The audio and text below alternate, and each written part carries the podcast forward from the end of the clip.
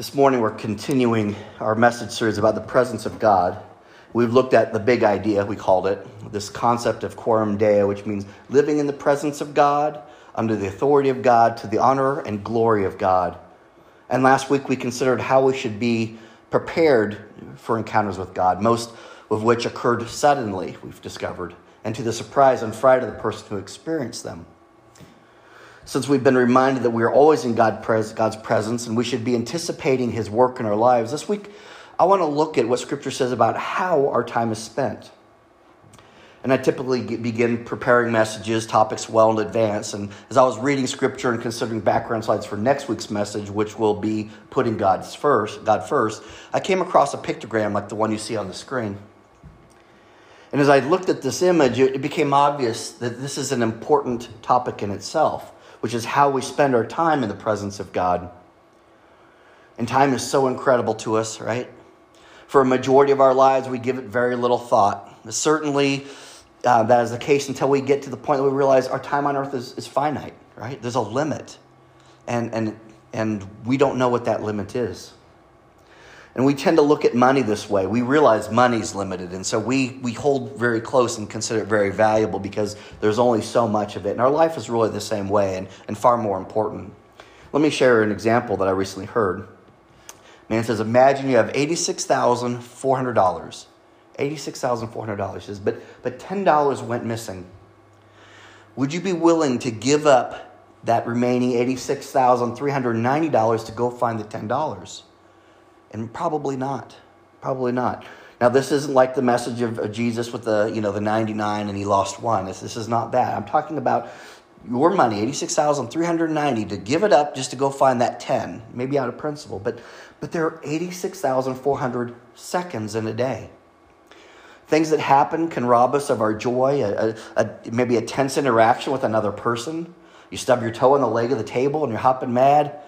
You know, life, stuff happens. And these things may only take 10 seconds of your time. So don't let it taint or ruin the other 86,390 seconds of your day. A similar analogy a man and his son were entering the store. They saw a woman struggling to load her car, and the cart started to roll away with a few bags and her toddler in it. And the father quickly stepped over and, and stopped the cart, and he, he just gently walked it back to where the woman was standing. And she abruptly pulled the cart to herself and returned to unloading the without a word. The father and son continued in the store and then about their day. And later that afternoon, the son asked the father, he said, Dad, doesn't it bother you that that woman was so unpleasant and rude? Didn't even say thank you for your help. And the father said, She should have thanked me, yes, but I didn't help her because I wanted her gratitude. And the father looked at him and said, I walked away from that cart hours ago. The real question is, why are you still pushing it around? Do you see? That was bothering the son and it for hours you just sit there and chewing on it. And we do this. And the time the father spent helping another person was well spent. The, the, the conversation with the son was too. And the frustration of the sons was, um, was not time well spent. And the father went on to explain that time is so valuable. We can make more money, but we can never, ever make more time for ourselves. And perhaps you've heard the saying, yesterday is history, Tomorrow is a mystery. Today is a gift, and that's why they call it the present.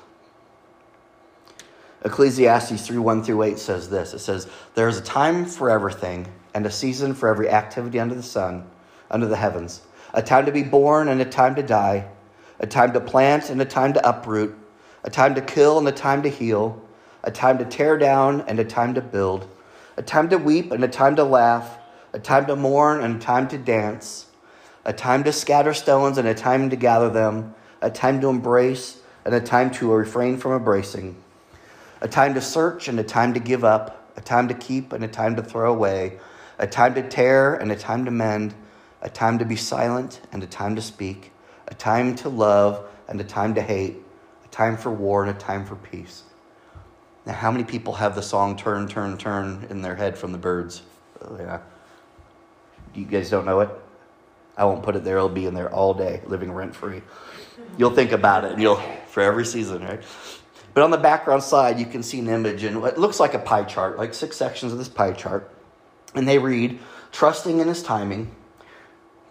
rely on his promises, wait for his answer, believe in his miracles, rejoice in his goodness, and relax in his presence. And I believe that in every moment of your life, you're in one or more of these sections. This morning, we're going to look at what Scripture says about these ways of spending our time and identify which place or places you're in now, and whether, I mean, whether you recognize it or not, you are. So to begin with, trust in his timing. It's the Apostle Paul that reminds us in, in 2 Peter 3 8, um, or Peter who reminds us in 2 Peter 3 8 through 9, says, do not, do not regret this one thing, dear friends. With the Lord, a day is like a thousand years, and a thousand years are like a day. The Lord is not slow in keeping his promises, as some understand slowness. Instead, he is patient with you, not wanting anyone to perish, but everyone to come to repentance. And something that comes from that is God's not on our time schedule, not even the same measure of that. But what's good, where the comfort is, He's patient with us, right? And He needs to be. He doesn't want any of us to perish. He will wait for us to come to repentance. And a verse, and we often, verse we often lean on in times of need is found in Jeremiah 29 11, 12. You probably recognize this. For I know the plans I have for you, declares the Lord plans to prosper you and not to harm you, plans to give you hope in a future. Then you will call on me and come and pray to me, and I will listen to you. Proverbs 3 5 through 6 is likewise trust in the Lord with all your heart and lean not on your own understanding. In all your ways, submit to him, and he will make your path straight. Some translations say, will guide your steps. And along those lines, also says, says, in the hearts, humans plan their steps, right? I'm a planner, right? Yes, I'm a planner. It says, the heart, the humans' hearts, in their hearts, human plan their course, but the Lord establishes their steps. Even Jesus is accountable to his Father's timing. More than once, he's asked to do something, and in response, he says, It is not yet my time. We studied this on a Wednesday night a few weeks ago when his mother came to him at this wedding and said, They're out of wine. And this is the first miracle when Jesus turned it, the, the water to wine, and, and he said, It is not yet my time. And often we find him in scripture saying, It is not my time to, to reveal myself or to reveal God's plans to the world yet. Even the timing of Jesus' return is not known by him, but only by the Father. That's scriptural. So we have to trust in God's timing. If we trust in God's timing and trust that He has a plan and purpose for us that's good, then sometimes we just need to trust in that. And that's going to tie in here in a minute. We also need to rely on His promises. Now, the Bible is the inspired word of God. This is, this is what I call the, the, you know, the book for our open book exam of our life. Life is difficult, but every answer to every question you will face is here, and it is an open book exam. And this Bible is the inspired word of God, and, and God does not lie. Therefore, every word in the Bible can be read as a fact and as a promise from Him such as the one found in Isaiah. I'm just going to read several from Isaiah and you'll recognize it. So do not fear, for I am with you. These are God's words. Do not be dismayed, for I am your God. I will strengthen you and help you. I will uphold you with my righteous right hand.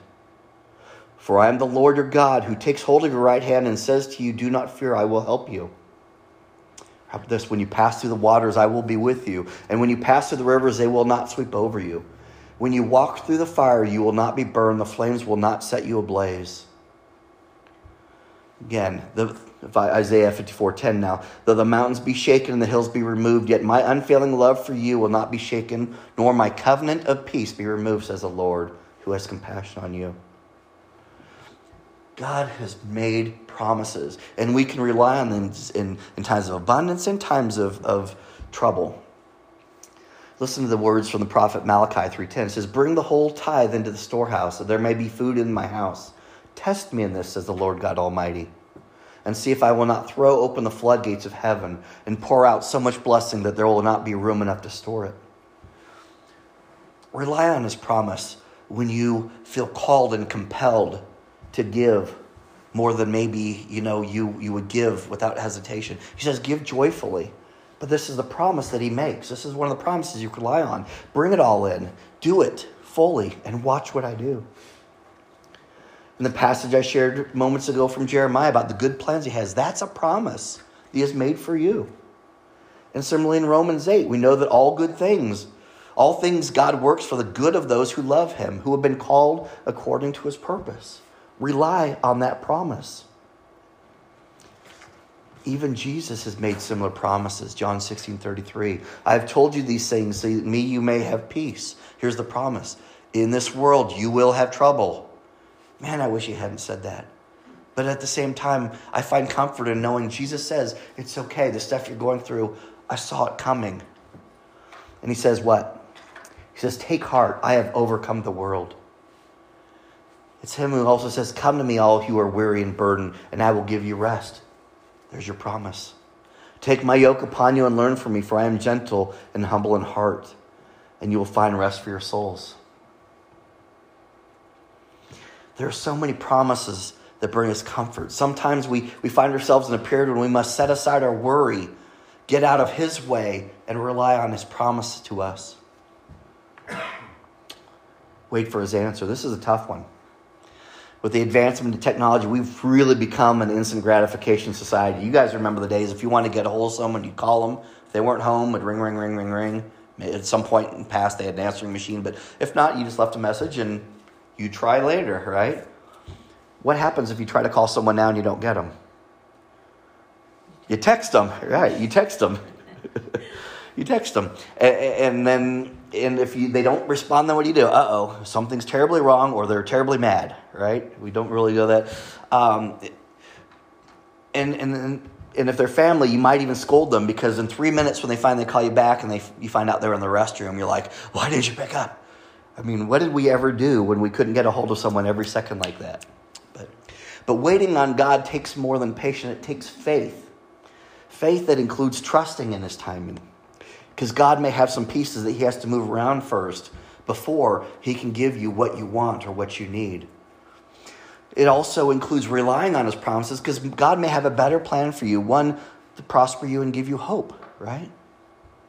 So sometimes we're waiting around for Him to answer our question, our, our request, our, our prayer, and we have to trust in Him while we wait. God does promise to answer you when you call on Him. It just may not be when or what you're hoping for or expecting. And it's the psalmist who writes in Psalm 32 8, he says, I will instruct you and teach you in the way you should go. I will counsel you with my loving eye on you. Ask him. See what he, any answer. Lamentation says, The Lord is good to those whose hope is in him, to the one who seeks him. It is good to wait quietly for the Lord. It's good to wait. And a verse that I certainly lean on when I find myself in a period when I'm waiting on the Lord without patience. Philippians 4 6 through 7. Do not be anxious about anything, but in every situation, by prayer and petition, by asking, with thanksgiving, present your requests to God. And the peace of God, which transcends all understanding, will guard your hearts and your minds in Christ Jesus. Now, it doesn't say the answer necessarily will. He says, but by in everything, don't be worried about anything, but in every situation, by prayer, by talking to God, and petition, by asking Him with thanksgiving, God, thank you for even listening to me, present your requests. He says, by presenting your request, that's when the peace comes in. Why? Because you're trusting in Him, relying on Him, and you're waiting on His answer. And you'll be blessed with peace, peace while you're waiting. Psalms 91, 14 through 15. David writes, Because he loves me, says the Lord, I will rescue him. I will protect him, for he acknowledges my name.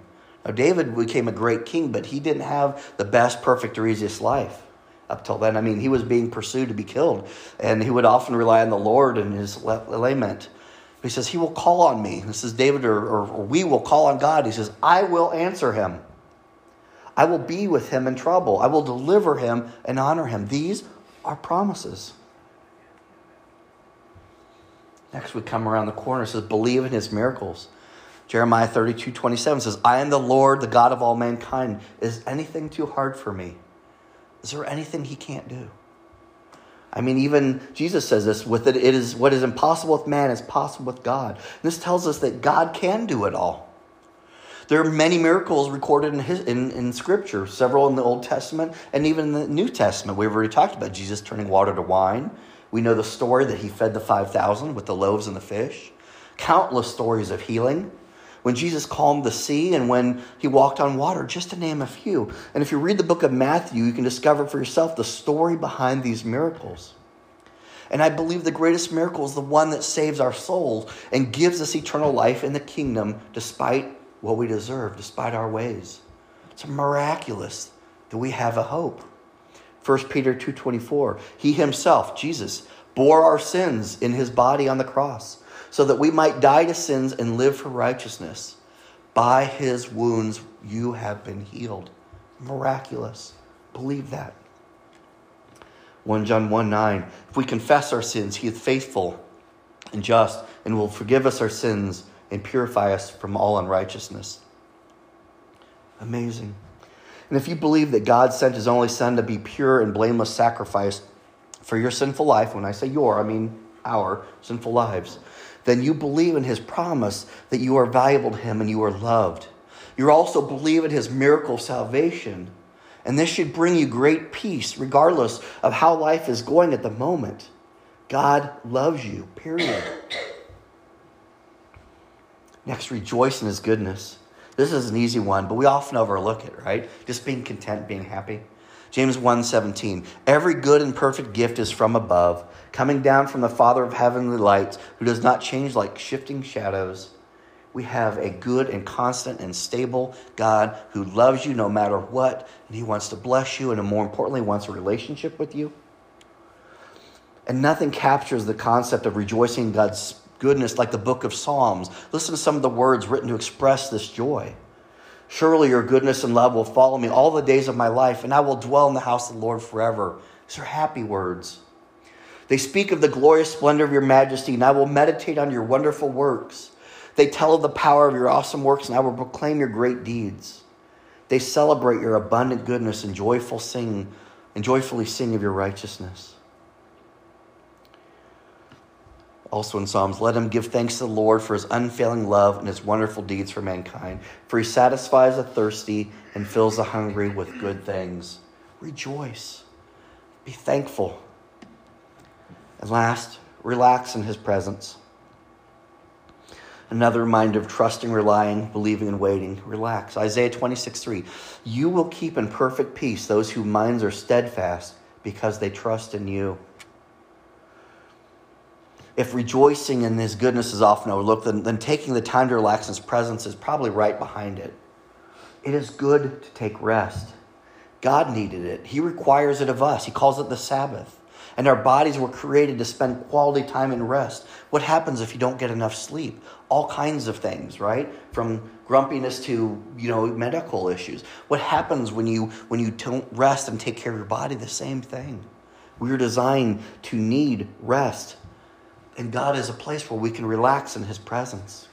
And I'm not talking about laziness. I don't want to make an excuse for that because God loves slothiness. Laziness. We'll use laziness because I don't know the tense of sloth. Anyway, it's not a period of laziness. It's not an excuse to become lazy, but at the same time, don't consider something this this break laziness. And it's not that, and it's not a period of anxious waiting. We're not sitting around going, okay, I'm, I'm, I'm just going to hang out here worrying about what's going to happen next. It's, it's simply relaxing and being joyful and content. Listen to these familiar words that David found, uh, wrote in, in Psalm 23. The Lord is my shepherd, I lack nothing. This is from the NIV, so it may be a little different than what you're used to hearing. The Lord is my shepherd, I lack nothing. He makes me lie down in green pastures. He leads me beside quiet waters. He refreshes my soul. Isn't that a picture of relaxation in His presence? He guides me along the right paths for His namesake. Even though I walk through the darkest valley, I will fear no evil, for you are with me. Your rod and your staff, they comfort me. You prepare a table before me in the presence of my enemies. You anoint my head with oil. My cup overflows. Surely your goodness and love will follow me all the days of my life, and I will dwell in the house of the Lord forever. That's not just exciting, that is calming. 23rd Psalm. He also writes these other words in Psalm 27 1, 27 1. The Lord is my light and my salvation. Whom shall I fear? The Lord is a stronghold of my life. Of whom shall I be afraid? It's hard to relax when you're scared. It's hard to relax when you're worried. Psalm 9, 9 through 10. The Lord is a refuge for the oppressed, a stronghold in times of trouble. Those who know your name trust in you, for you, Lord, have never forsaken those who seek you. Go to his presence to find a place to relax. You don't have to be relaxed before you get there. It's like church. If we all had to be perfect before we sat here, we would there would be no one here, including me. Right? Don't wait. God says, "Come into my presence with whatever burdens. Don't leave that at the door. Bring it here." These are poetic words of peace found in Psalms, and, and a peace when you when we simply relax in his presence, trusting in his timing, relying on his promises, waiting for his answer, believing his miracles and rejoicing in his goodness. That's a full day and that is time well spent. And because of that, Ephesians 3:12 says, "In him and through faith in him, we may approach God with freedom and confidence." Okay? Because of the gift of his son, you can now approach the presence of God wherever that is with freedom and confidence to do so. So, where are you in this picture? You know, what where should you be? You know, you might be you know facing a, a medical appointment this week and or, or the words of a diagnosis. Are you are relying on his promises that he's in control? Are you believing in his miracles that no matter what that says that he is going to do something powerful? Are you rejoicing that you have a good, good father that cares for you? And are you going to relax? Right? You may have questions about what's happening this week at work. Maybe you're in a great spot. I mean, life is just fantastic. Rejoice in his presence, right? Thank you, God. That now I have nothing to worry about. For one second in my life, maybe these are the 10 seconds, the only 10 seconds that feel good today. Let them get into the rest of the day. The original picture I saw like this was kind of a cycle, and I didn't like that cycle idea because I don't know that you necessarily go from one to the other. I think you need to kind of have a part of this in everything you do. I don't think you trust in Him and then you rely on His promises. I think all this ties together. And each one of these should bring you a measure of peace. We should relax, but be prepared and enjoy his presence and be prepared for it. Let's pray. Father God, you are with us always, which means we are always dwelling in your presence. Father God, first let us recognize that. We know that there is this promise that you fulfill every day that says there's not a place where we go, not a thing we will do, not a thing we will face, that you aren't right there with us. God, as we do that, let us feel your presence. Let us honor you in all that we do. Let us live a life that glorifies you and recognizes your authority. God, help us to trust in your timing. And I know that may be a, a bit of a risky prayer because you may have to pull on our faith a little bit for us to learn to rely more on you, on your promises and your timing. Lord, help us to recognize the many miracles in our life and in our day. I'm not just talking about the miraculous things or unexplainable by science. I'm just talking about looking out the window right now and seeing the beautiful dogwood trees blooming throughout the woods, the beautiful green grass, hearing the birds chirp, the clean air, the blue skies. We are so blessed with this creation. God, help us to, to rejoice in this in your goodness, even if what we're experiencing life doesn't feel that good, you are. And certainly, certainly help us to relax and take peace in who you are. That is what brings you joy, is to know that we are under the shelter of your wings, leaning hard on you. God, I just want to take a moment now to pray for all those who are seeking you whether they're in this room listening online or, or have no way of knowing that what we're even talking about this morning, there are people in this world that just need to realize that they're in your presence. Father God, we ask that for them. God, help us to be a part of that process, whatever you call us to do. We thank you again for who you are and what you mean to us. In your name we pray.